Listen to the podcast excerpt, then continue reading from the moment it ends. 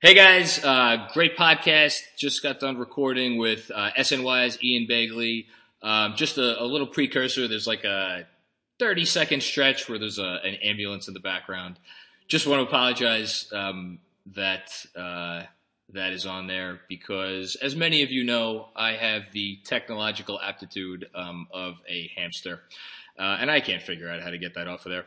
Um, so yeah, uh, the podcast is awesome though. So just wanted to give you a quick heads up about that. Enjoy.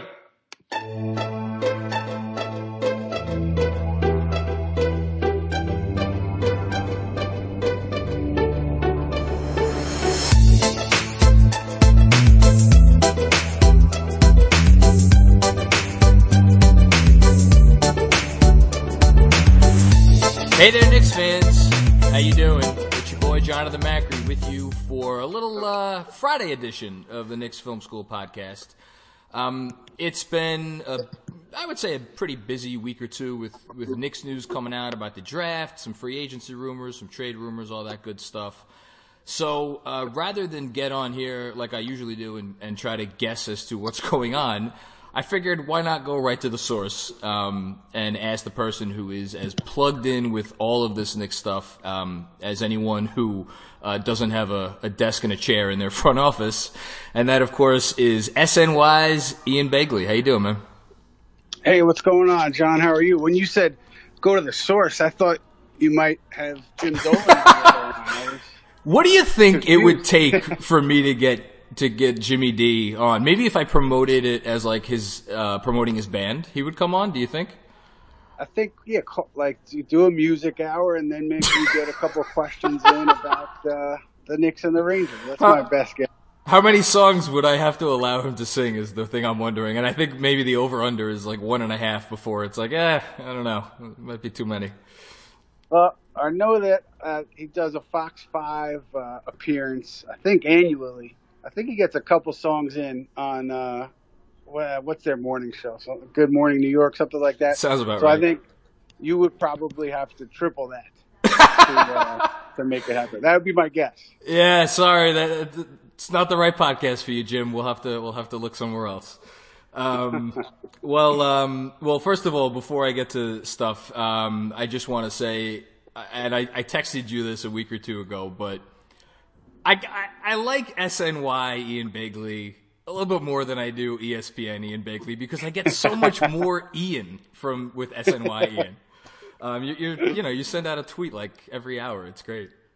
well, I appreciate you saying that, man. Um, thank you.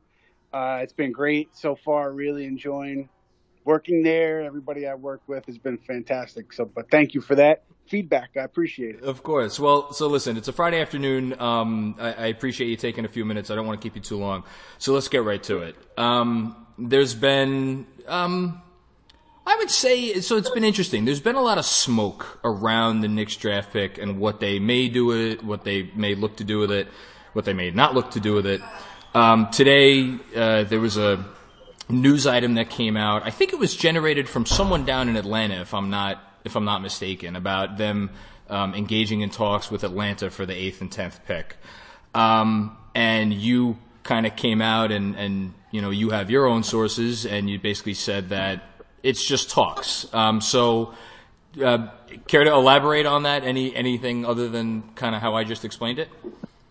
I mean, the way that kind of I understand it is this is generally well, this is how things work before the draft. You know, teams talk teams at the top are going to take and make phone calls about potential trades.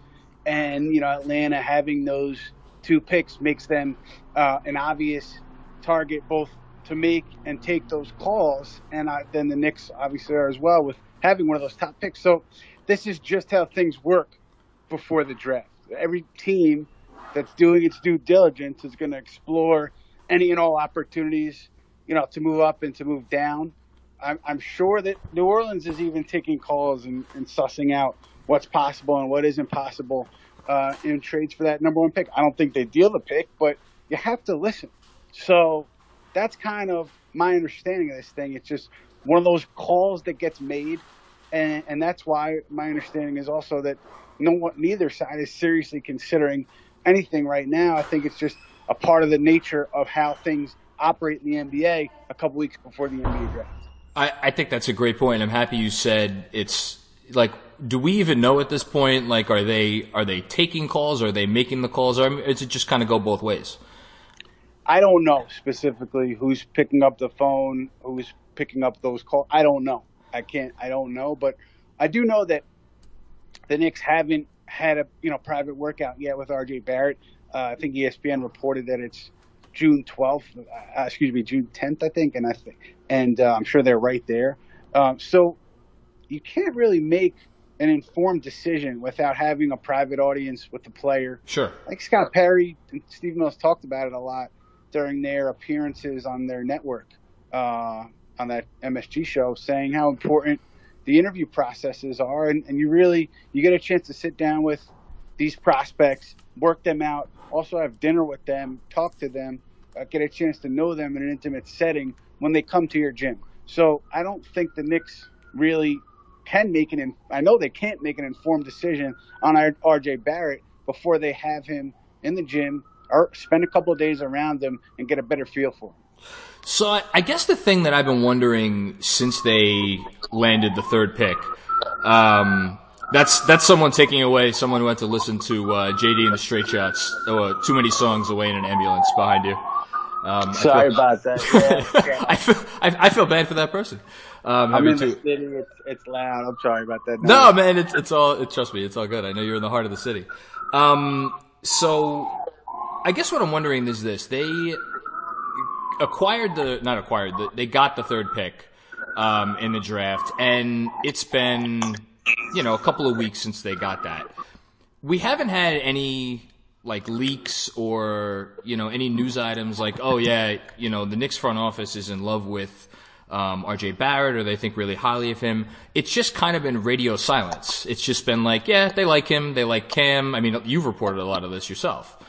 Um, is there am i reading too much into the fact that we haven't gotten that report out that like oh yeah some are some in the Knicks front office are enamored with RJ Barrett's potential or, or anything like that?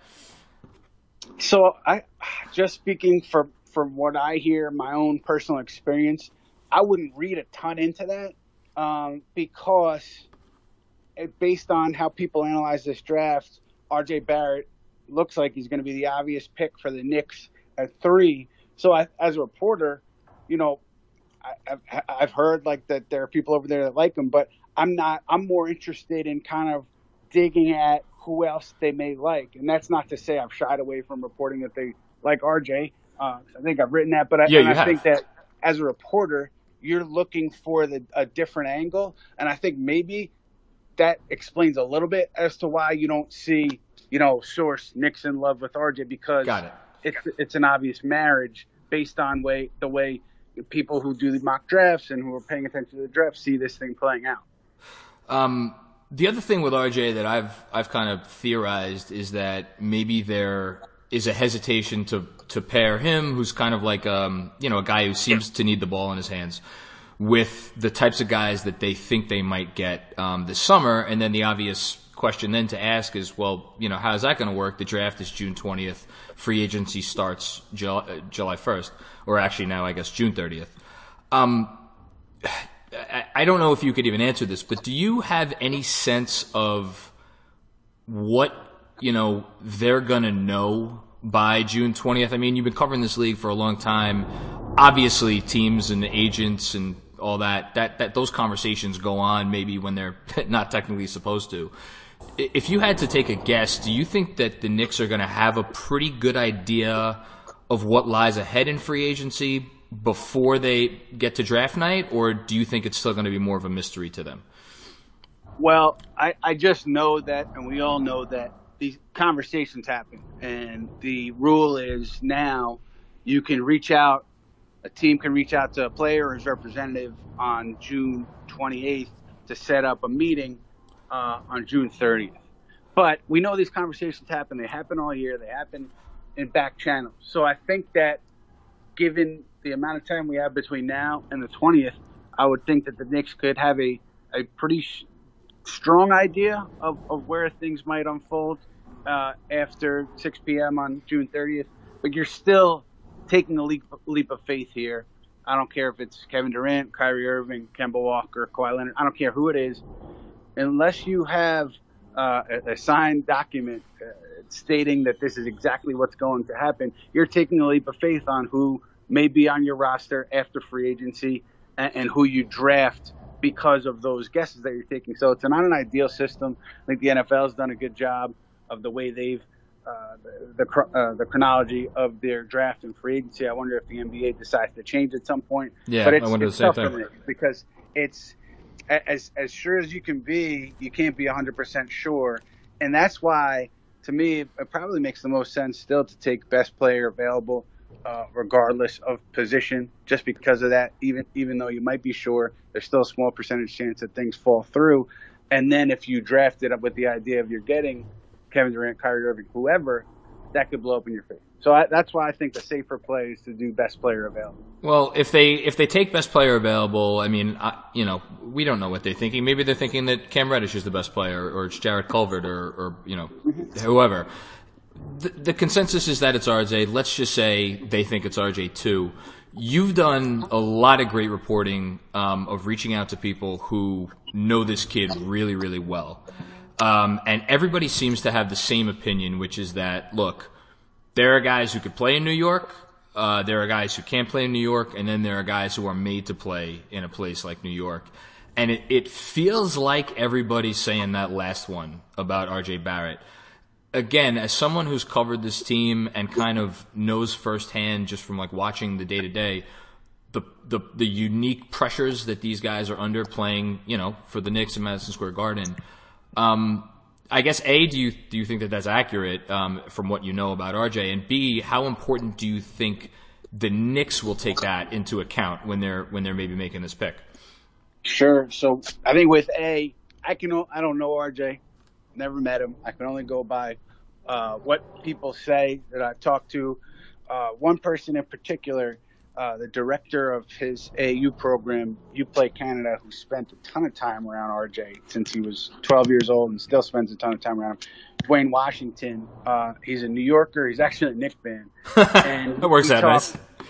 Yeah, he talked for a long time yesterday when we were on the phone about the idea that he will be able to handle anything and everything that comes his way in this market or really any market. And he pointed to the fact, pointed to a couple factors, one of which was he's he knows the city, he's familiar with the city, he spent a ton of time here because his father uh, went to St. John's, his mom's from Brooklyn and went to St. John's. So there's that, but there's also the idea that he's been highly scrutinized for his entire career as far as going to the top high school in the country, uh, Gatorade National Player of the Year, and then going to Duke, which was really the, uh, one of the more highly scrutinized college teams of the last 30 years, just because of the star power there. Um, and, and he, you know, Dwayne said that RJ handles it well, knows what he's getting into, um, and wants to be in New York, wants to be here, wants the spotlight, understands what the expectations will be, and then, then to go to your second question about is that something the Knicks take into account? Steve Mills has said it a few times publicly how there are guys who want to be here because they like the city and they but they don't probably don't have a great understanding or don't have a great capability to handle the elements that come with being a Knick with the, the heightened expectations, the, the larger fan base and the larger media contingent. And so that's certainly something that they factor into their decision making, whether it be free agency trades or the drafts. They're, they're aware of that. Um, so I, I would think that that's a, a, a box that gets checked off in favor of RJ Barrett just based on the conversations I've had with people around him.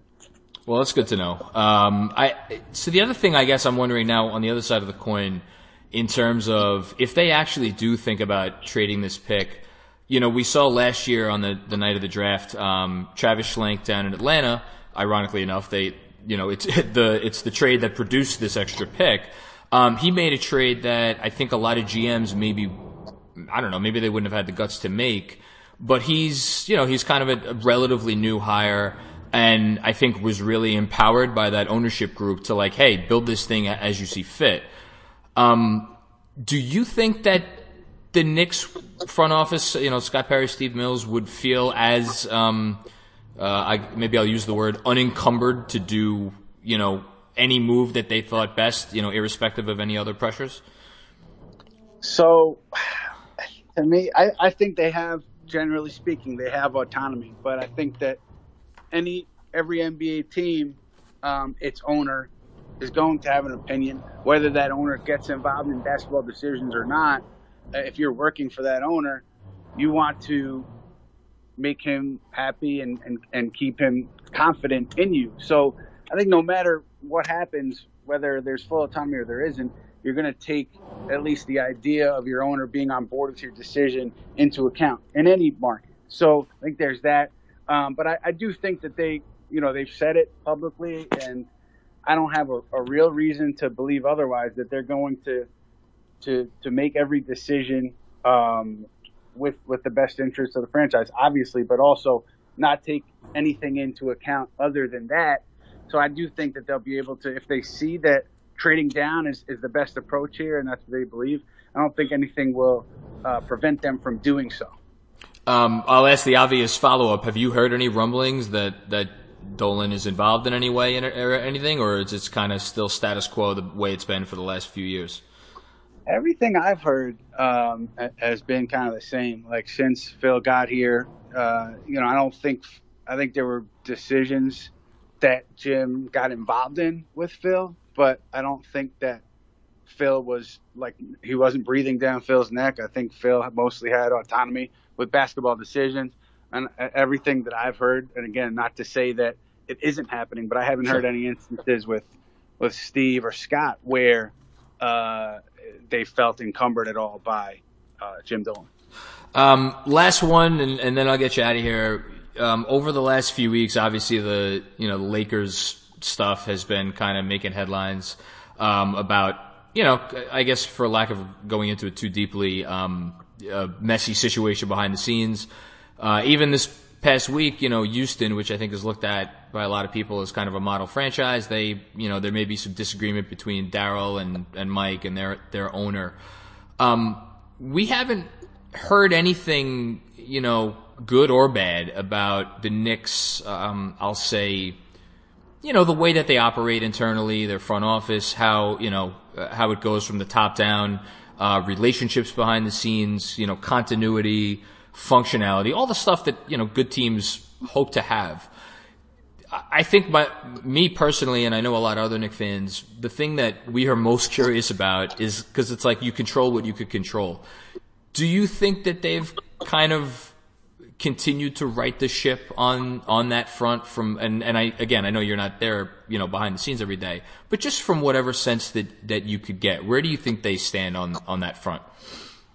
Just again you know based on what I hear and see and I don't hear and see all I probably there's uh if I, I hear and see maybe 7% of what happens in the entirety like behind closed doors. With these guys so I want to preface it preface my answer with that and I think that in the past, you know, there's been factions in a front office with the Knicks, um, and there's been uh, everybody hasn't been rowing in the same direction, so to speak. But I think by and large, with this group, it's it's different. And I think there is there is kind of a, a unified purpose now. When you have people who are very good at their jobs who rise to the level that that these guys have risen to in their profession, they're going to have strong opinions. You're going to have differences of opinion, and uh, I think it's, if, if those things play out in a healthy way, that's great. Um, but if they don't, and you have those factions and you have cliques, so to speak, uh, in a management team, that doesn't bode well for the franchise. I don't think that's necessarily uh, the case here with this group in New York. Uh, I think obviously we'll learn a lot about how things operate with uh, what happens this summer over the next few weeks. Sure, yeah. By and large, I think that's been that's been generally the case with this group. Just super quick follow up, just like when you, for instance, you report that like some in the front office, like let's say Cam Reddish, some in the front office, yes. like Jarrett Culver. So we shouldn't be reading that as like, for instance, like you just said, factions. It's more maybe a, um, a healthy diversity of opinion or something along those lines. Yeah, it's it's hard for me to answer that accurately because like if I were to I am not polling everybody in that front office. Sure, of course. Not how it works, you know. So it's uh, that's why I always try to be careful with what I'm reporting because if I'm hearing something strongly enough to report it, I, I believe in it. But I also can't represent with my reporting uh, every member of the front office or even a majority of that front office because that's just not. They're not going to give me a call and tell me what they're thinking every day. So of course, that's that's why I try to be careful with that stuff. So you know, with the Jarrett Culver stuff and the Cam Reddish stuff, I mean, I believe in it and I know it to be accurate that there are people in the organization that like both of those players, but I couldn't accurately state if it's a majority, if it's a minority, if it's uh, you know, it, it's it, I don't I just I don't want to get too yeah far, no of course uh, I got you into the weeds, but that's kind of that's kind of how I try to present it um, when I'm writing stuff like that. Well, um, I, have said this the the however many times I've had you on now. Um, the work that you do, I know I speak for a lot of Knick fans. It is um, it's a breath of fresh air. Um, you keep us connected to to what's going on, and um, you just, I mean, you continue to kill it.